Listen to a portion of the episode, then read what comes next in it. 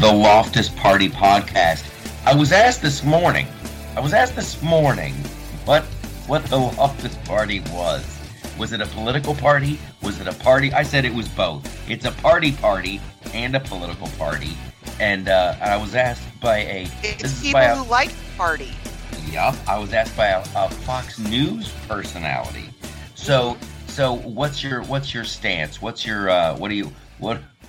I'm like, we want smaller government. We want less taxes. We want more fun. They signed on board. I signed right. on... I signed who did up we get, too. Who did we get? We got... We got Pete Hegseth. Nice. And we got we got Dean Cain. We got right. we got Superman. Young Superman on our side. Television Superman. Yeah, they were because oh. they were. Uh, Dean Cain was filling in on the on the Fox and the Friends weekend, and there he he wanted to make sure he got the intro right because he's a good dude. He's a good dude, and so uh, Hegseth like was nice giving guy. me the business. Yeah. Like another one of those people that your public impression of them is actually genuine. Absolutely. I Absolutely. like those people. It's weird. And knock on wood, I've I've yet to meet the jerk. I've yet to meet the Fox jerk. So uh, I'm digging it. Everybody's super nice. Okay, there's so much to cover, you guys. There's uh, here's some of the stuff in in this week's show you can look forward to. You know, we got to talk about the Ricky Gervais of it all. You know, we got to talk about uh, uh, what's going on with Iran and Iraq. Uh, and we there's F B I stuff. There's uh, Gwyneth Paltrow stuff. There's there's Megxit stuff. It's there's it's so much. It's so much. I want to start with this because I, I kind of want to get it off the uh, off the plate. Right. Mm-hmm. Uh, is, is the whole Neil Peart of it all. I know. That was Neil Peart. Yeah, I, I didn't even know he was sick. So it is, listen, I'll, I'll tell you guys this right now. I wasn't a big Rush fan. If you're a, if you're a huge Rush fan, you might be bummed out with like the opening ten minutes of the show. But mm-hmm. uh, I can totally respect what the guy did. I mean, his drum kit was insane. He was the lyricist and wrote most of the songs, and it's it's Rush is iconic, and you know you you know exactly what you're listening to when a Rush song comes on. And Neil Peart was an insane uh, technician, uh, talent. I, I mean, it was it was the I went to their concert. You um, went to a Rush concert? I went to a Rush concert um, back in the day. And uh, it is the only drum solo that I have ever been gobsmacked by. Oh, it's insane. I've like been, he's I've, got I've been this thing all around him, and he's rotating three hundred sixty degrees. Yes. And yes. doing percussion. I'm just like, I was just, I was mesmerized watching him. It's uh, there's a, a there's a bunch of overhead shots of his drum mm-hmm. kit, and it's like he's sitting in the middle of a giant octagon. And there's there's gongs and there's chimes and there's uh, half taken apart harpsichords and dulcimers. There, there's I know from known to man, every cymbal ever invented. He plays them all. He plays them all. Watching it live was like, whoa. Oh yeah, I uh, I, I, I I've I never have enjoyed a drum solo until then. Uh, well. Here's the thing with drummers, and I I, I learned this recent, not recently. It, it's the live part of it. It's the li- anybody can, you can you can fix a guitar if you if you're doing a live album, and you know oh I kind of messed up the guitar solo. You can kind of take that out and and go back and redo it. You can fix it in post. But mm-hmm. if the drums are off, the drums are off. So uh, Neil Peart. He did a great job. Just Rush just, just wasn't my jam. And like I had to put something on the website, you know, just to recognize. I mean, the guy's a he's a he's a he's a giant in, in the in the rock and roll world. And and even though I wasn't a, a huge fan of the music, like when they finally got into the Rock and Roll Hall of Fame, I'm like, yes, thank you. That's you, you have to recognize. It's just it's too big to not recognize. Uh, but like, man, I-, I can go a long time before I hear Tom Sawyer again. I can go a long time. Today's Tom Sawyer, I just, and all now it's it's going to be in my head. It'll be in my head for the rest of the show. He gets I'm high sorry. on you. I was actually, I was actually a, a pretty decent fan. You were a big Rush fan? Not big, but I mean, just because of who they were, I went. I mean, they're iconic within the within the genre, and so they were coming in concert, so I went to see them, um, and they were fantastic in person. So I, I, I mean, I, I like their music. Um, it's not something that it's not like my favorite, but yeah. I like it just fine. Doesn't bug oh. me when they come on the radio. I hated to be like when people would talk about Rush. And you were like, yeah, I'm not into it. They would look at you like you were a moron. They would look at you like you were an uncouth hillbilly. Because, like, Rush fans always thought they were so smart. Because, man, the words, I'm sorry that we're so... Well, no, I, I actually... What I, what I liked best about them was actually the lyrics. They were really well done. Yeah. So, yeah, yeah, well, that was Neil Peart. That was Neil mm-hmm. Peart. I like everything well, about the Neil one? Peart, apparently. I almost I almost posted a video uh, closer to the heart. Mm-hmm. And so I went to YouTube to grab it, and I started listening to it. I'm like, nope, nope, can't do that one. Can't do that one either. I have to give I actually, that one My break. favorite one is actually Limelight. Okay. You should have put, like that, put that on the website. You should have put that on the website. So uh, Neil Peart is gone. He will be missed. He's And it's always like... It, There's like that brotherhood of musicians, you know, like Dave Grohl from the Foo Fighters was like, what a good dude. We all learned from him. He was amazing. Gene Simmons from Kiss. Like everybody's everybody's cool with it. So they're in the Rock and Roll Hall of Fame.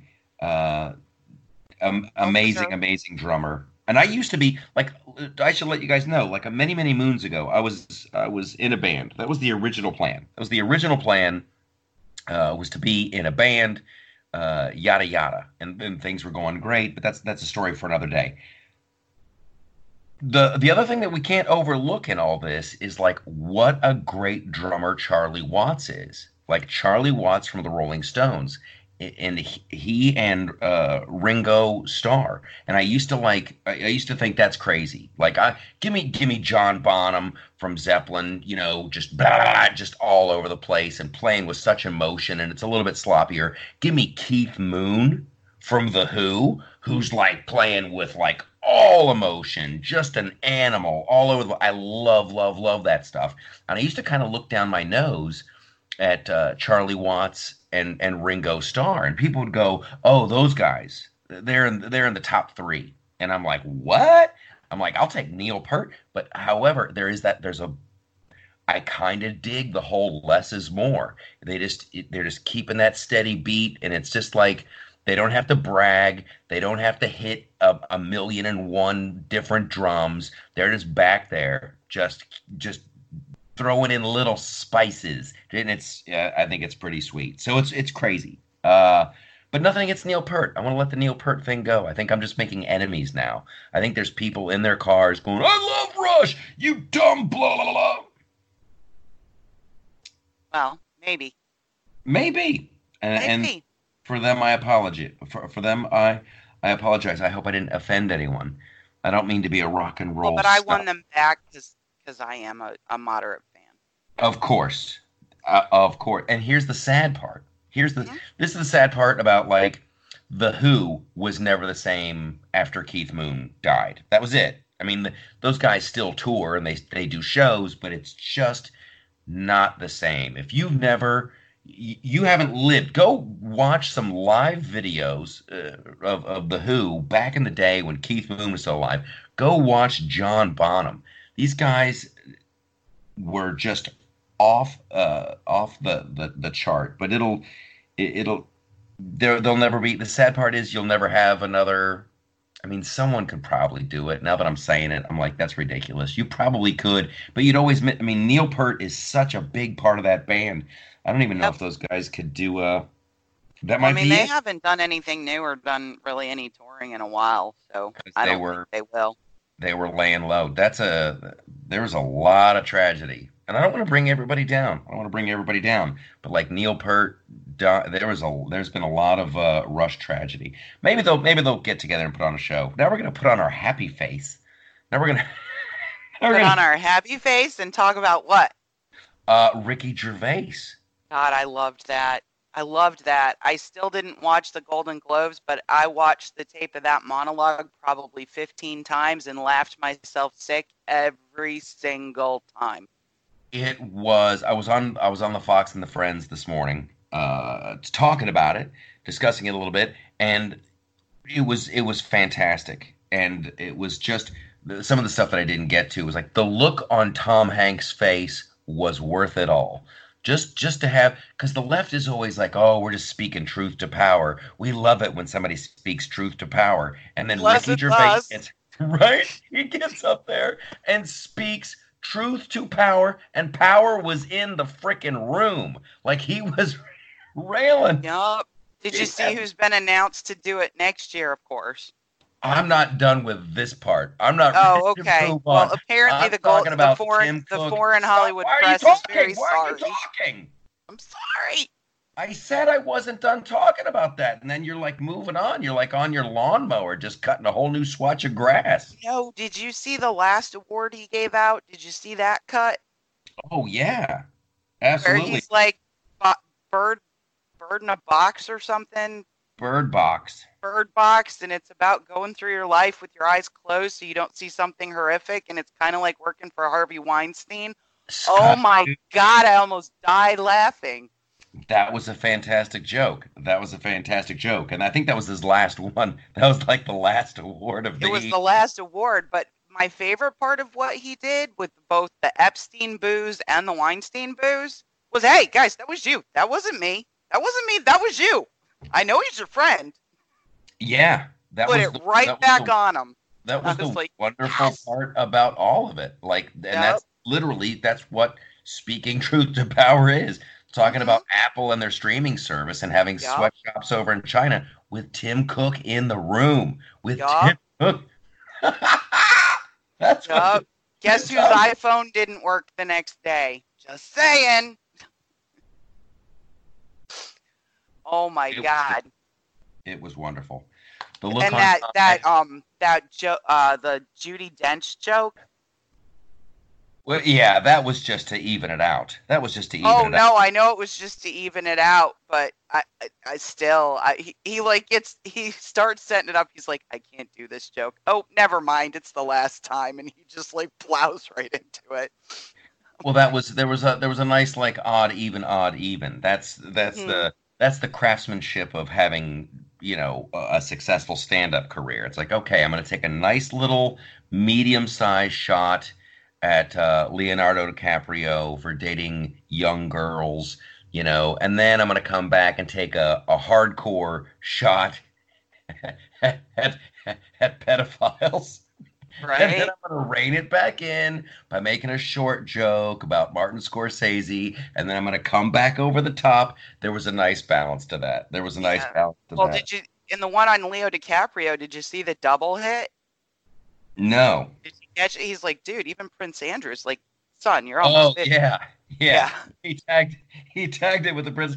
And yeah, DiCaprio was uh, had a great reaction, and even Scorsese had a great reaction.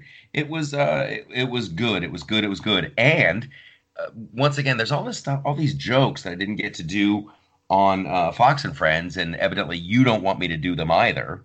Uh, I'm sorry. No, it's just like every time I go into a bit, you just start steamrolling. So I'm like, okay, whatever. I guess I won't do that bit. Uh, N B C had to have known. Like N B C, this is what this is the, the the beacon of hope on the horizon. N B C must know, yikes, we're not servicing this audience. We're not they they had to okay all of that stuff. They had to really? okay oh my goodness, yeah. That's no, a big I didn't know they actually had to okay it. Yeah, that's a that's a a relatively good-sized award show. That's a that's a that's a great time slot. You know, Sunday night prime time. Yeah, N B C. They had their people, and obviously they had their finger on the on the delay button because they knew there was going to be some curse, you know, some curse words. Right. They had to be ready for that. But man, all and someone at N B C, this is the this is the good part, was like, yeah, go ahead. You know, I guess we can't stop them, because then, you know, they're kind of boxed into a corner, I guess, before I build up N B C to be these heroes. Then Ricky Gervais is like, they wouldn't let me do any of these jokes. They, you know, then he can really, really uh, talk about uh, censorship. Mm-hmm. So it was it it, well, it was some, fine. Some people proposed that N B C let him roll because they weren't nominated for anything. Well, it's uh, it's it's too funny. Like, everybody years ago was would complain, you know, when you're writing on a network show and then you look at who's winning all the awards, and it was all it was all H B O. It was all H B O. And like, oh, how, how can you compete? They can they can show boobs and they can cuss and they can right. have sex. We can't compete with that. And now everybody's like, oh, it's Netflix. It's Netflix. We can't compete with that. However, the, the business model is, is the thing that has changed. That's mm-hmm. that's what it is. Once upon a time, with uh, with H B O, you didn't have a lot of television executives over there. You just had people. Pretty much, H B O was just writing checks. They wanted content. They wanted good content. And they go, here's a bunch of money. Go make us a good show. We like that idea. Bring it back when you're done. And then, as you become more successful, more executives get involved. And then executives are going to chime in. Oh, we think this and our experience shows us that. And that becomes like the new business model. Success breeds that. And right say, now. Didn't, it didn't, wasn't their first one like the Larry David thing? Or was that Showtime? No, that was H B O. Yeah, I mean, that thing knocked it out of the park.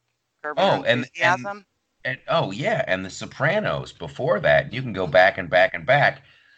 You know, and then Game of Thrones, ultimately I think Game of Thrones was undone, whatever. That's a whole separate discussion about the guys who wrote that and all that stuff. But that's what I'm, that's what Netflix is doing now. Netflix is doing what H B O uh, used to do. Netflix is like, oh, we like that idea. Here's a bunch of money. Go, you know, bring us oh, back a television show. Yeah. yeah. And that's what happens when you have, and it's oddly enough, bring it back to like Ricky Gervais. Uh, it, it, that's how he burst upon the scene with The Office. He and mm-hmm. Stephen Merchant just, they had one little episode of The Office. It was a short film. The B B C, I think Channel four or maybe, I don't know, uh, they liked it. And they go, hey, can you do twelve of these? Absolutely. Yes, we can. Here's a big fat check. Come back with the episodes and then we'll air them. So there's no, the problem with, I think, American television, and, and right now we're in the golden age of T V. It's all, there's just insane amounts of wonderful stuff. You get uh, too many cooks in the kitchen, too many too many Indians, uh, too many chiefs, not enough Indians, as they say. But it was wonderful. Uh, I, I really, and, and Tom Hanks' face, Tom Hanks' face was just, and I think he was making that face out of sympathy because he's, he, I was just thinking, I think he's a nice guy. Oh, yeah. I think he just thought uh, Ricky Gervais was just going to eat it, and he couldn't believe it. And he it was just it was, it was great. It was like watching some it's like Tom Hanks was watching someone get naked at a funeral. Yeah, like, why why you take it up? Put your clothes back on. It was uh, it was great. Well, I will so, be streaming Afterlife, though. I don't know if you will. I mean, you can give it a shot. You can give no, it a shot. No, I will. It, there, have you seen Extras? Mm-mm. That to me is better than The Office, and it he hits the dismount on that so good. If you guys have never seen it, like The Office is good, but it's like what eighteen episodes. It's really short, but that's Ricky Gervais and Stephen Merchant, and uh, I don't want to uh, I don't want to leave Stephen Merchant out of the equation here, because that's that that's the team that brought you uh, The Office, and they also did this show including called including the American version. Oh well, I think they get a producer credit. I know Gervais oh, okay. did, and then there's there's versions of that show on every continent. Those guys are making so much money off of not only syndicating the show, but there's a Brazilian office, there's an Australian office, but uh, Stephen Merchant and Ricky Gervais did the show for H B O uh, called Extras. Uh, and Ricky Gervais is this guy who's always an extra in movies and T V shows, and he has to deal with all these just completely moron, self-absorbed, Hollywood movie stars, but that's what he desperately wants. He desperately wants to be famous and have his own sitcom. Uh, and it's a great, it's hilariously funny, and it's a great commentary on people who are chasing fame and what does it mean to be famous. At one point, this is one of the, there's, there's just so many icon, iconic, phenomenal moments. But once again, that's Ricky Gervais and Stephen Merchant. I'm not, the other stuff that Gervais has done since hasn't really knocked it out of the park for me. Hasn't I, I'm a big fan of dark humor, though. Well, like, his stand-up really is dark humor. like, like Fargo, Oh Brother, Where Art Thou? Like, those things crack me up. Fargo was hilarious. Fargo had some wonderful moments. So, well, listen, you watch that. You watch Afterlife. And let me know. Is this the one where he's like this, the uh, the the special needs kid in the old folks' home? No, no, no. This is the one where his wife passes away from cancer, and he's trying to figure out how to move on. Mm. All right. Well, uh, yeah, maybe that one will be better. There was one that he did where he was like a special needs adult living in an old folks' home, and. Mm-hmm. I saw the trailer for that, and it was, that was rough. That was rough. Remember? What was the movie where, like, never go full retard? What was it? What, what movie was that where they warned the person? And Ricky Gervais did it. He went, he, he went for it. And it was well, supposed to be sweet and melancholy and yet funny all at the same time. It, uh. It missed the mark? That was a miss. Well, everybody's entitled to a miss when you have a lot of big hits, so we'll see. Yeah, and, and yeah. That's the great thing. His his stand-up tour was so successful. He's got the kind of money where he doesn't really need. He could self-fund anything that he wants to do, so that's great. He can take those kind of shots at people, uh, and it's wonderful. It'll be fine, and we and, need more people with that kind of money to take the same kind of shots. Yes. I'm going to yes. post it later on today. Like, after we get done recording this, I'm going to go post it at the loftus party dot com. Uh, Dave Chappelle is another one of those guys with that yeah. kind of money and that kind of success.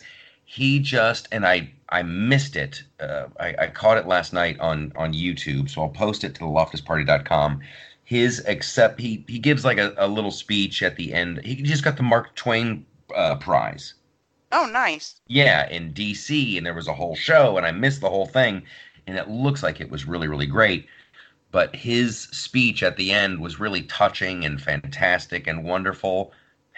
But, but halfway through it, he's he's in, I think they do that at like the Ford Theater or something crazy mm-hmm. in D C. Chappelle lights a cigarette, starts smoking it on stage. It's just the best. It's the best. And he's like, yeah, yeah, you think they're going to make me stop smoking? I'm No, I don't think so. We're no. going to take away my prize. It was great. It was great. He talks about starting stand-up at a very young age and his mom taking him to the clubs and it's uh, and what stand-up means to him and watching people do a show. He tells a little, and I and I want to know who it is. I want to know who it is. But he he does a little thing about like, you know, I'll watch a guy on a, on stage and I'm like, I know that guy's racist. I know he's racist, but that's funny as hell what he's saying. And then, you know, then you go back up to the bar and you have a beer with him and you talk to him and, you know, blah, blah, blah. Because it's about, you know, respecting other people's right to say what they want to say. So it's great. It's wonderful. And uh, I think Chappelle would be a fantastic host of the Oscars. He really would. Oh, yeah. They're it won't let, happen, though. No, they're going without a host again this year. Huge saw mistake. Saw that, and the Golden Globes have replaced Ricky Gervais with um, Tina Fey and uh, Poehler again. Amy Poehler. Yes, yes. And I would... Very I, safe choices. Very safe. Yeah. Now, Tina Fey and Amy Poehler are very funny, and I have to imagine they'll take a couple of shots. I'll take a couple of shots at some people. It'll be but soft it'll be, shots. It, it will. It will. Yeah. Because, but that's but that's their jam. Uh, I, would I love mean, it'll be more like the short Martin Scorsese. Yeah. Kind of shot. And, yeah. And then I'm thinking, do you take another shot at Harvey Weinstein? Because I'm like done with that. I'm done yeah. with that. It's such it's such an easy target. The guy's he's gonna get locked up. It's the whole thing. It's like you're not brave, in my opinion. In my opinion, you're not you're not brave by taking shots at Harvey Weinstein. It's like, you know, throwing rocks at the old lion in once he's already locked up in the cage. Yeah, but so, I did find a very public shot at all of the people who worked with him and just never said a word to be quite satisfying. That that's what I loved about that bit. He's like, hey. Yeah, it's on you guys. That was you guys. Yeah, that was you guys. Right? Um, so, yeah, I, I doubt... I'd love to see what the Golden Globes did in terms of numbers. I know that video's been watched a bunch. And then who knows? Uh, maybe Amy Poehler and uh, Tina Fey will surprise us all. We're going to keep it in the in the celebrity circle of things with, uh, with Gwyneth Paltrow. She's in uh-huh. a... Well, I, I feel like these are like, we just got to tick them off, you know? It's like if you don't talk about it, you're an idiot. Uh, but Gwyneth, and it's genius, really. It's it's, it's very smart uh, the, the, that she, she's got a candle that they're selling on. I guess they're sold out. A candle that supposedly smells like her uh, vagina. And then, of course, you have to read the article because you're like, you're like, how do you, how do you know?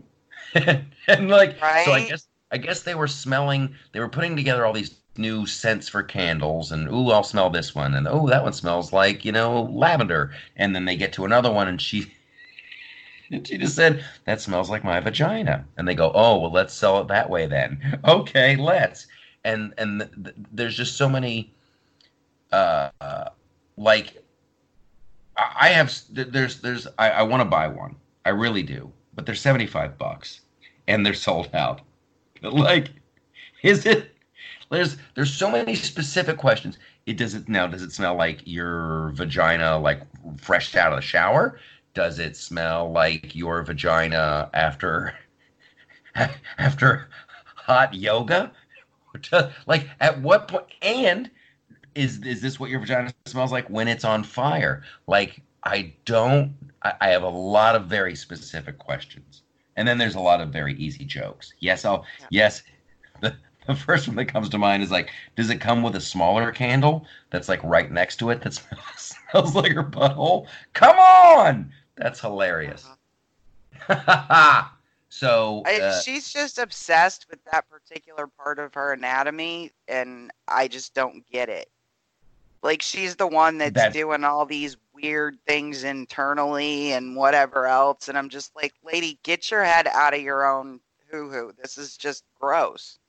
I think if you were to run into Gwyneth at a uh, cocktail party, she would say that it's like, uh, it's empowering. It's empowerment. It's my, you know, blah, blah, blah, blah, blah. But uh, Goop, when when that tweet first started coming out, like, hey, Gwyneth Paltrow selling a candle. It smells like her vagina. Just, man, what is it called? Ratioing? Like, the replies on it were just like, and, and there's, they have a T V show now, Goop, on, on Netflix, about how they, you know, their, their methodology for putting things on the market. And uh, it looks like there's not, it, I, I wonder how that website's doing, because it seems like there's a lot of like uh, bad blood out there. Like, people aren't, aren't, aren't, aren't digging it, you know, because there's a lot of like, Uh, you know, like aura stuff and acupuncture stuff and, you know, envisioning the positive energy, real, you know, like uh, crystals and blah, blah, blah. I don't know. Well, it definitely has a market. It's just not the general population. Well, it, to make it, when you would read these uh, responses uh, to the article, it, it sounds like they're dancing right on the edge of like someone's going to get hurt.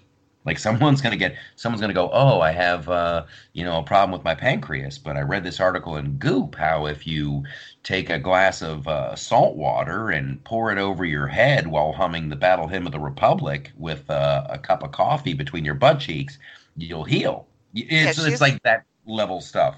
Yeah, no, she's definitely on the on the edge with some of the recommendations she's made of, of literally making somebody sick or someone suffering irreversible damage. So, yeah, I, I don't go on the Goop, I'll be honest, but some of the things that have been written up about things she has said publicly or recommended publicly are just so wackadoo that yeah. I'm like, yeah, yeah, it, this is like, this shouldn't be out there. Right. I mean, and yeah. it's always, it's, it's wonderful to have it as a site, because you always have, you know, the, it, it's great for comedy, you know, it's like, who else is selling a, a candle that, you know, smells yeah. like their vajayjay, and, and who else is like, and then a, a few weeks before that, it was the coffee enema, you know, which I don't know Not what that was. Not a good idea. Not a good idea. Oh, but it was, you know, my buddy, uh, Jay, my buddy Kenny Walker, God rest his soul. We started comedy on the same night, and this is back in like nineteen eighty-nine. I want to say he it was one of his first jokes. He's like, uh, uh, I forgot how he got into it, but it's like, hey, that you know, uh, I did a coffee enema. I did a coffee enema. That wasn't any good. Talk about keeping your ass up all night. Ba boom boom. And I thought that I was jealous of him because he wrote that great joke. But when, when Goop came out with the coffee enema thing, I was able to recycle it and honor his memory. There you go.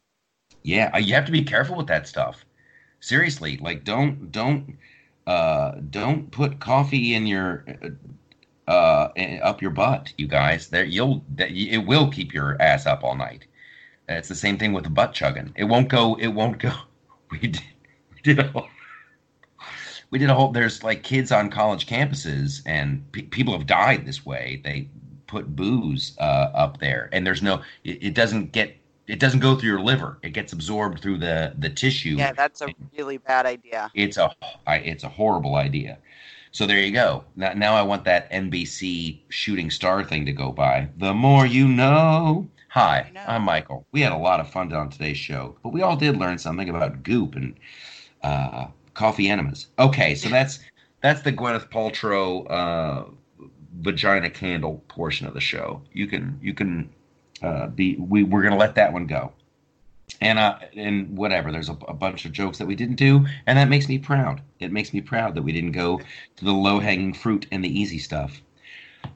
Oh, so now we got to get into uh, Iran and Iraq and all of this stuff, and I guess a very, a very, very disappointing World War Three.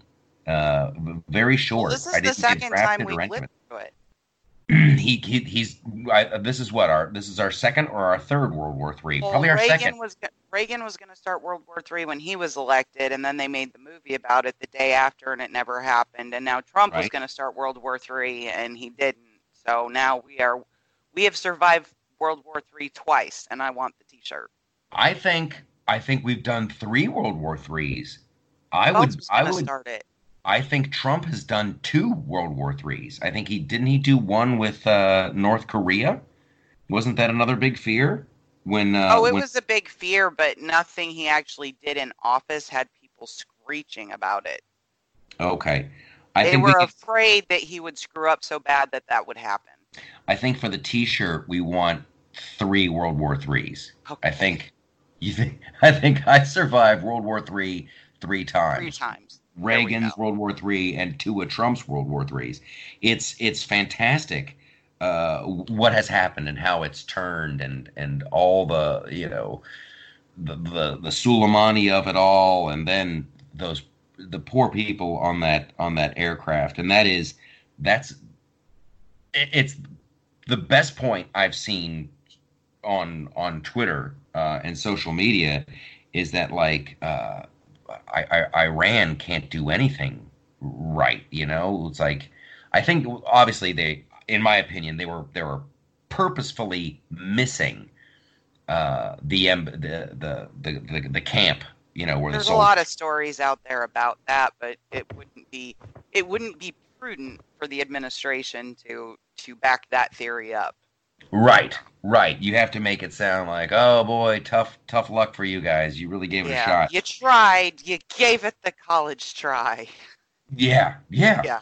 But for yeah. them to let a plane go and then not have the wherewithal to know, okay, that's a commercial airline flight. That's not a U S jet attacking us.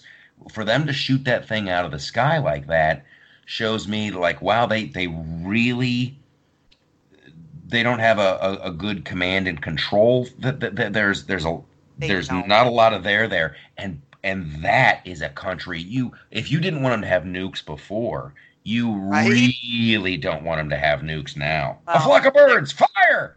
There's two things about the airliner. Number one, if you know you are going to be tossing missiles into the air, yeah, don't you ground all commercial flights?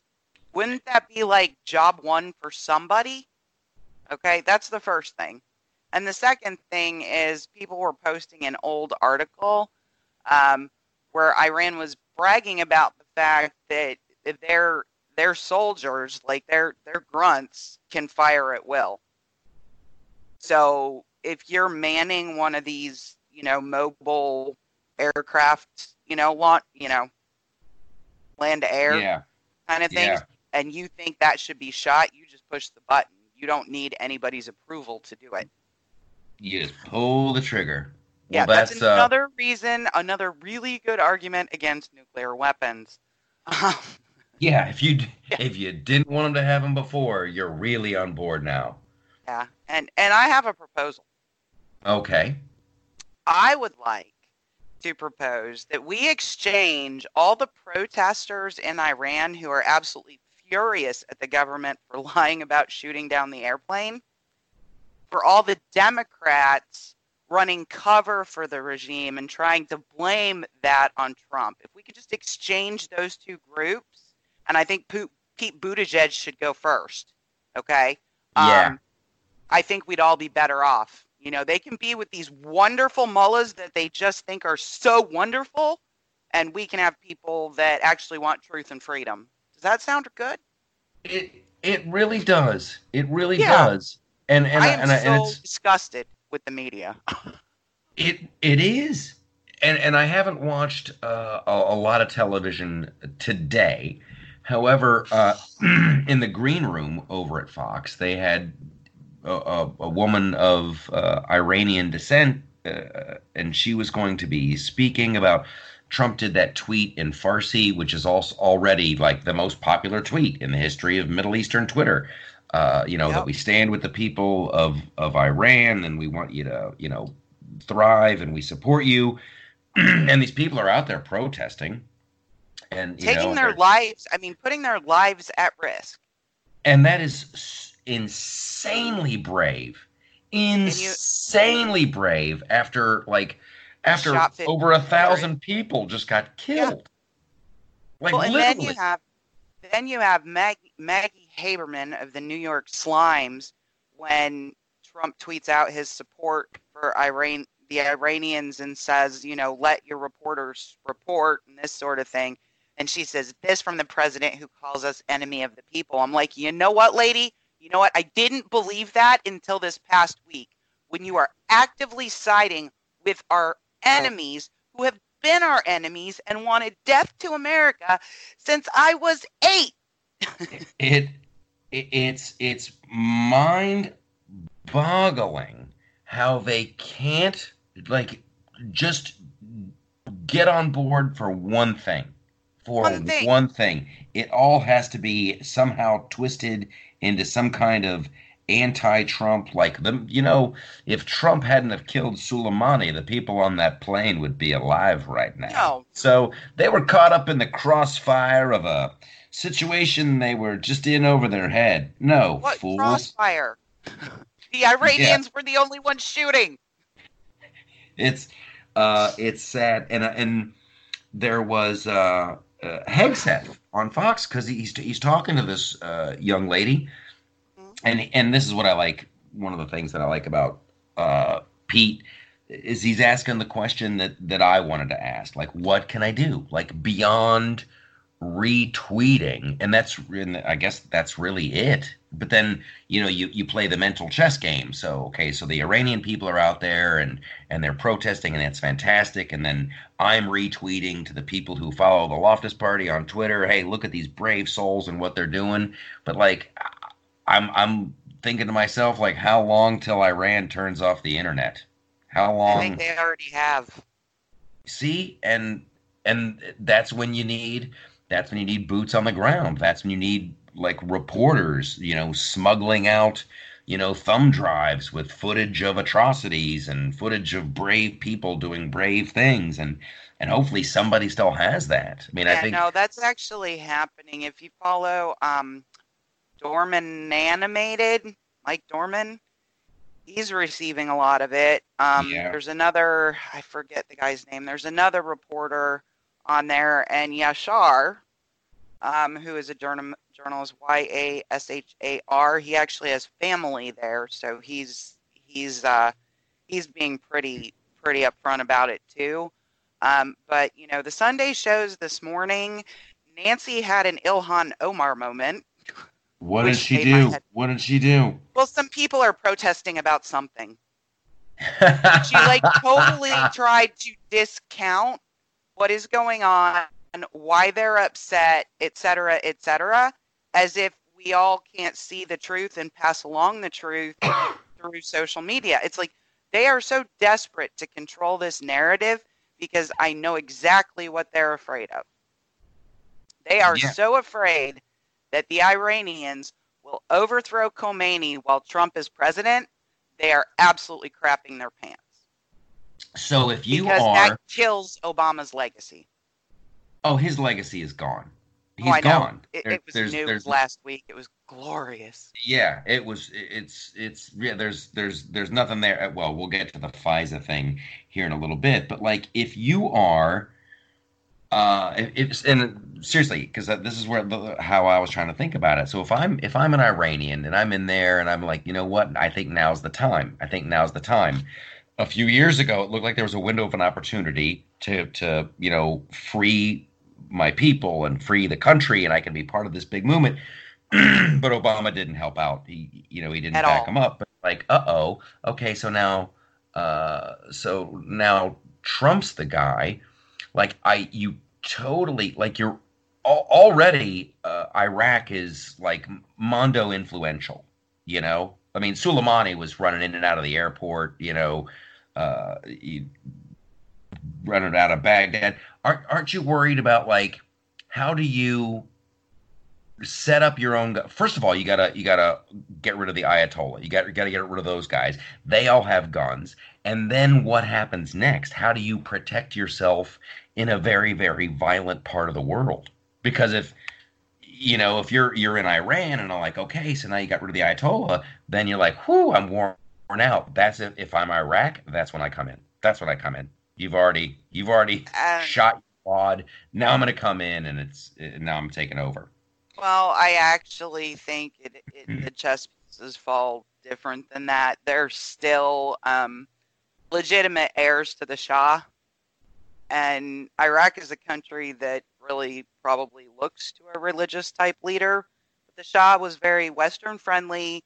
He had a very open society. Um, I think they put in. They reinstall the Shah. I don't That's think you my... can go. I don't think you can go with the Shah.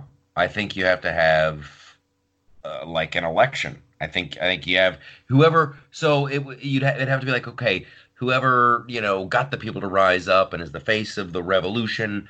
That person like automatically gets to help out with the Constitution and all that stuff. But I I don't think you can go back to the Shah. I don't because then.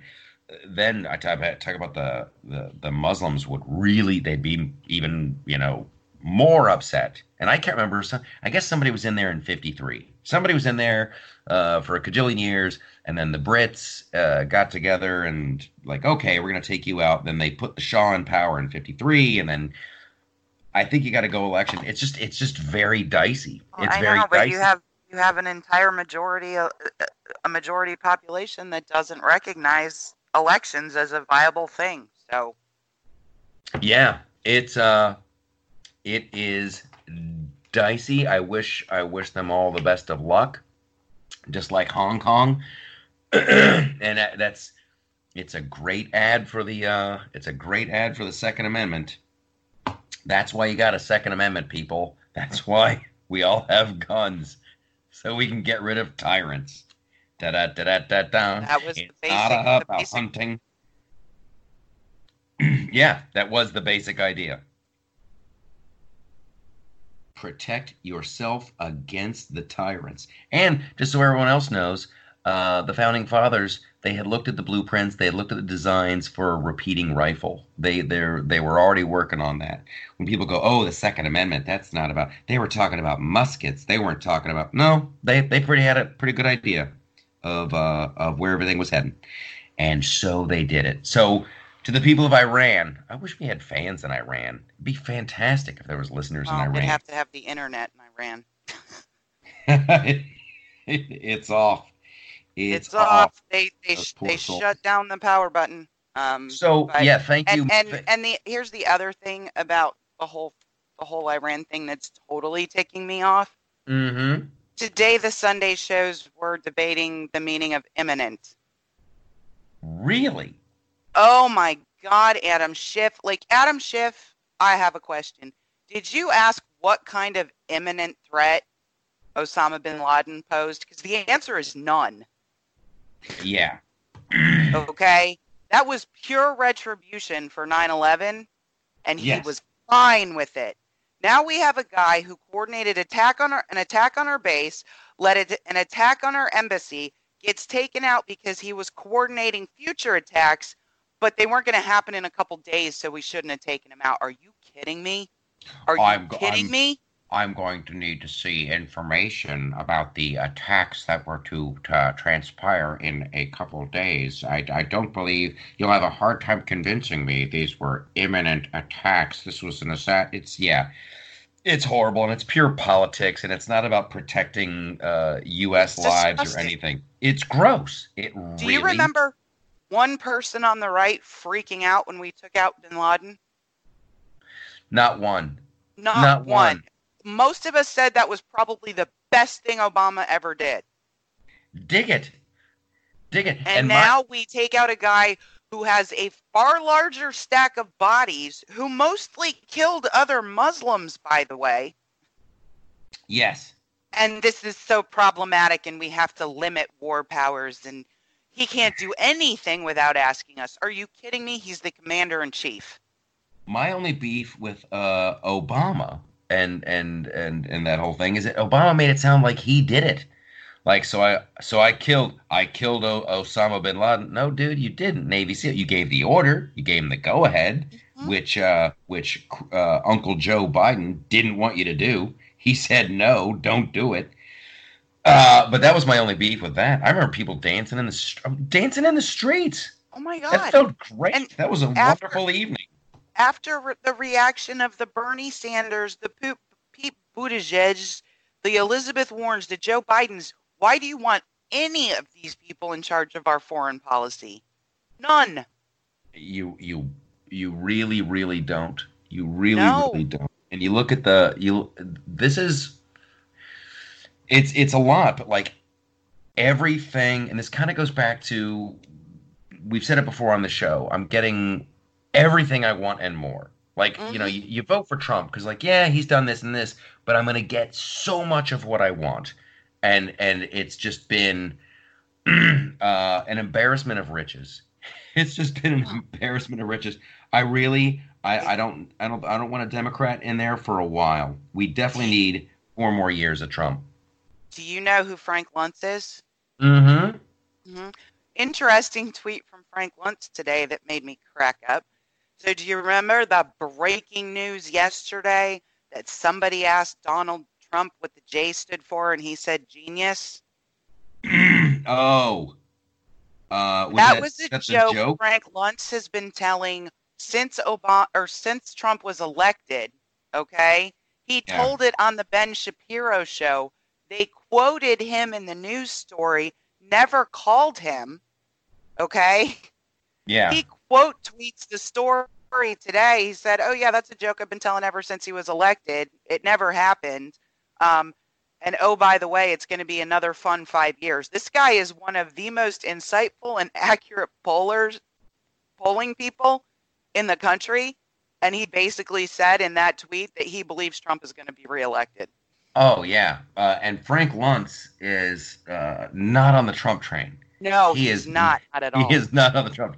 I think not at all. Dude, I think I literally, I really, really think uh, that that dude bought uh, real estate. He bought a house after Trump won. Yeah, he got a. Mm-hmm. He did he did what everybody else said they were going to do, right? But he, he did it for real. He's like, no, I don't think I'll go. I don't think I'll go Canada. I'll go New Zealand, because he thought it was the end of days. He thought it was the end of all things. And right. so he's I'm sure uh, Luntz was embarrassed, but good for him for tweeting out the truth. Uh, well, and, and tweeting out really the happened. truth and saying what he actually thinks. Mm-hmm. This is going to be another fun five years. But you guys, you can't sit back. You have got to go vote. The Democrats are already setting up, you know, a, a narrative about the election not being not being fair or not being okay, and that means even in the in California, people, even in California, even if you know it's going to go for the Democrat, you still we need the popular vote this time. We absolutely need it. That would be the sweetest of sweet desserts. If not Wouldn't only it, though, was it the Electoral College, but it was also the popular vote. I want like a nineteen eighty-four election. Oh, me too. I, I, I yes, I want. I, I if want. It's Bernie, he can win Vermont and nothing else. And I, I'm starting to think more and more it's going to be Bernie. Oh, I'm gonna. I live in an open primary state. I'm going to pull the lever for him. What we need is a clear choice, a clear choice between free market economics and socialism, and let the people vote. I don't want it to be Biden. I want it to be Bernie or Warren. America needs to speak. I uh, nothing would delight me more. I mean, I'm oh, always I, I, I'm, I'm always going to vote in Georgia. If you're a Republican, we don't have to vote in the Republican primary. Go vote for Bernie. Be a Bernie bro. Be a go Bernie be a bro. Bernie bro for a day. I have faith in you. You can do it, even if it makes you know you vomit a little bit in the back of your throat. It'll be all right. I th- I don't th- yeah. I don't think it would make me. I would I would just feel. Uh, I'd feel naughty. I'd feel a little dirty. I'd feel like a kid looking at porn for the first time. Like, who I voted for Bernie. Do you honestly think the left wouldn't do it? They absolutely would. Oh, I think it's great. I think, it, uh, and I guarantee they have. I'm sure that people have like, oh, oh here's who we want to go up against. I can vote. I would okay. think nothing more, nothing more, nothing more than a contested Democratic convention, like Bernie and Biden so close neck and neck that they've got to bring in the super, super delegates to make sure that it's Biden, and then all the Bernie supporters stay home.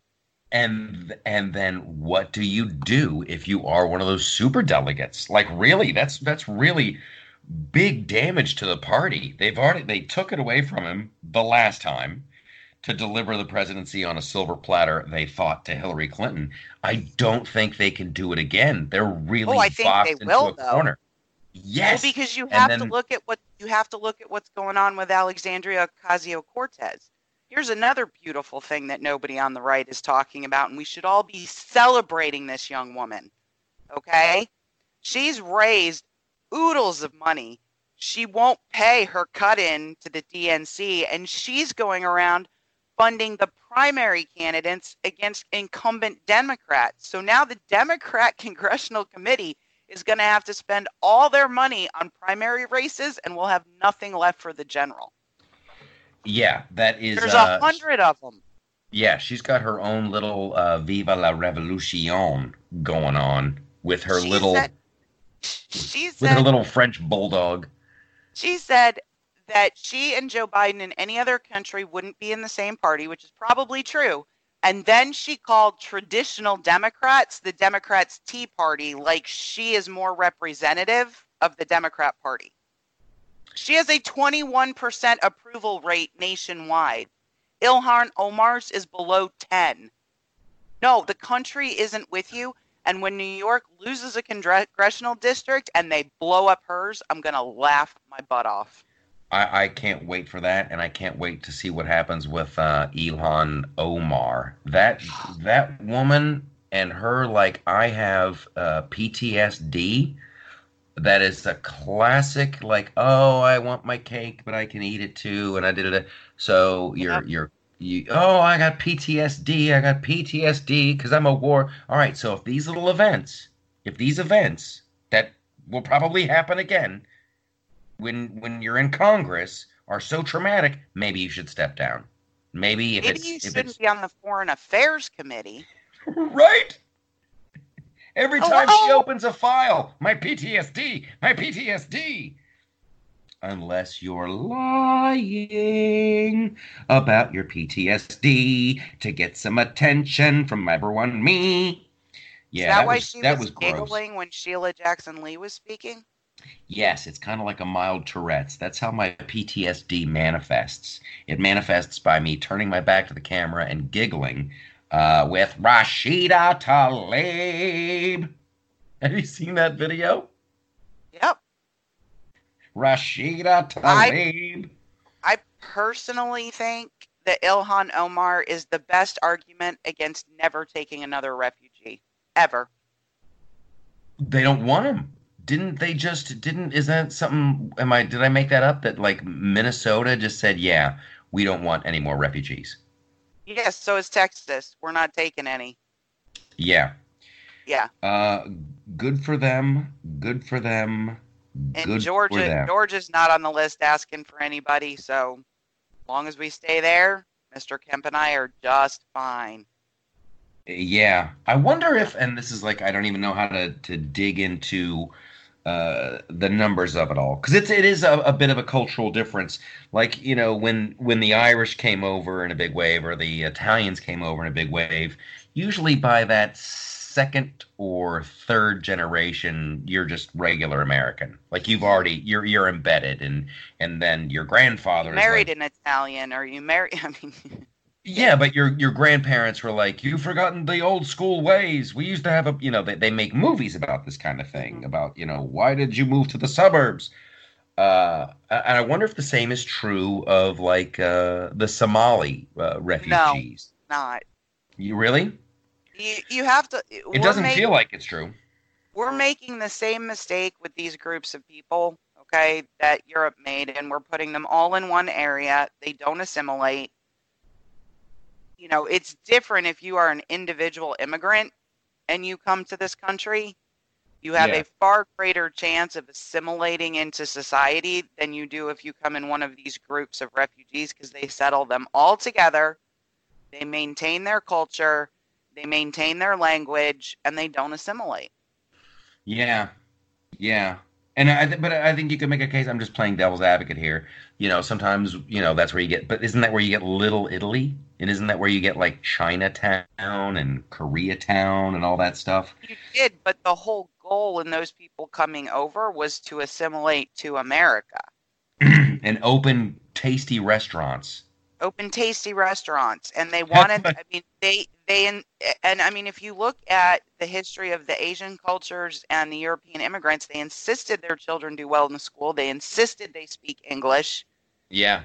They wanted them to be successful here.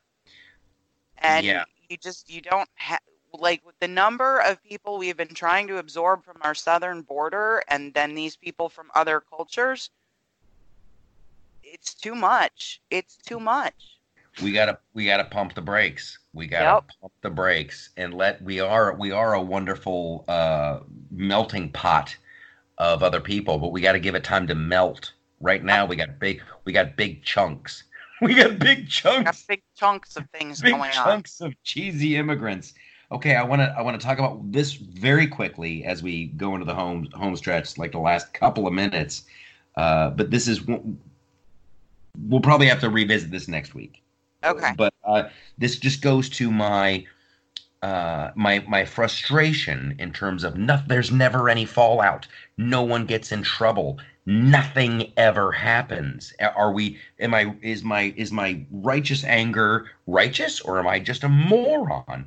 But like they come back with this whole FISA abuse thing, and like, oh, these guys did this wrong, and he did that wrong, and uh, this guy seventeen lied about this.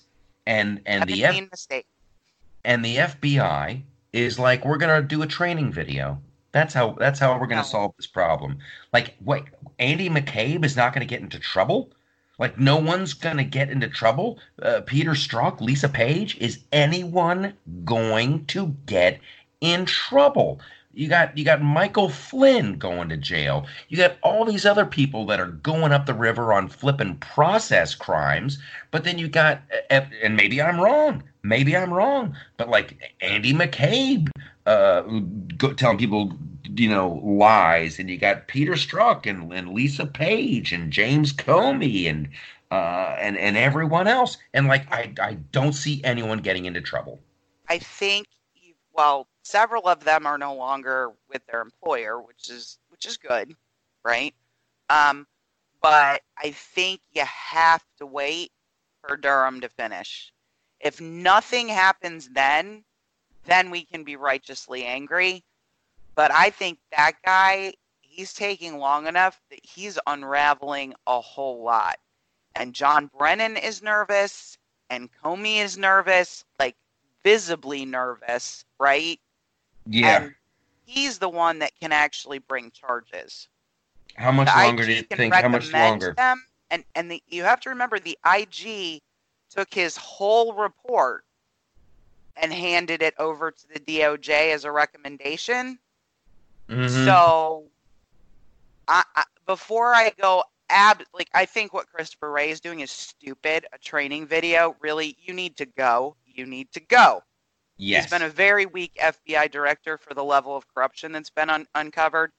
But as far as holding people accountable, I'm content to, with Durham's history of being very nonpartisan, very by the book, and very diligent. I'm willing to wait for him before I get really pissed. Uh, I hope so, and I don't know when that thing is going to be done, but this is a story that we are going to, uh, of course, follow up on, because it's one of the things that really, really, really drives me crazy.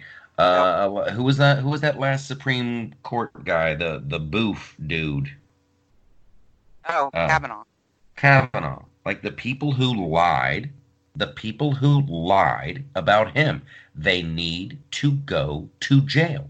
They have to get in trouble. If no one ever gets in trouble, then there's why stop? Why stop? Uh, and that's and that's not how this republic works. All right. Uh, have a great week. Things are. Uh, if you've been, I want to thank the Patreons. If you looked, we have a we have a whole new setup uh, for the YouTube channel. And that is in large, large thanks to the to the Patreons and fans of the show. And that's all wonderful. And T-shirts are going out to people. It's all wonderful. And there's a couple of new contributors to uh, the loftus party dot com. Some people who are uh, putting some fun stuff up there. So you're all welcome. Keep coming. Keep it coming. Sign in. Log in. Make an account. And you too can post fun, funny, Uh, upbeat, optimistic, outrageous, I don't know. Let's have a good time. As, as I told my buddy Pete Hegseth today, uh, we're for smaller government, lower taxes, and more fun. Life, liberty, and the pursuit of some serious happiness. Gimlet, I will talk to you soon. Thank you.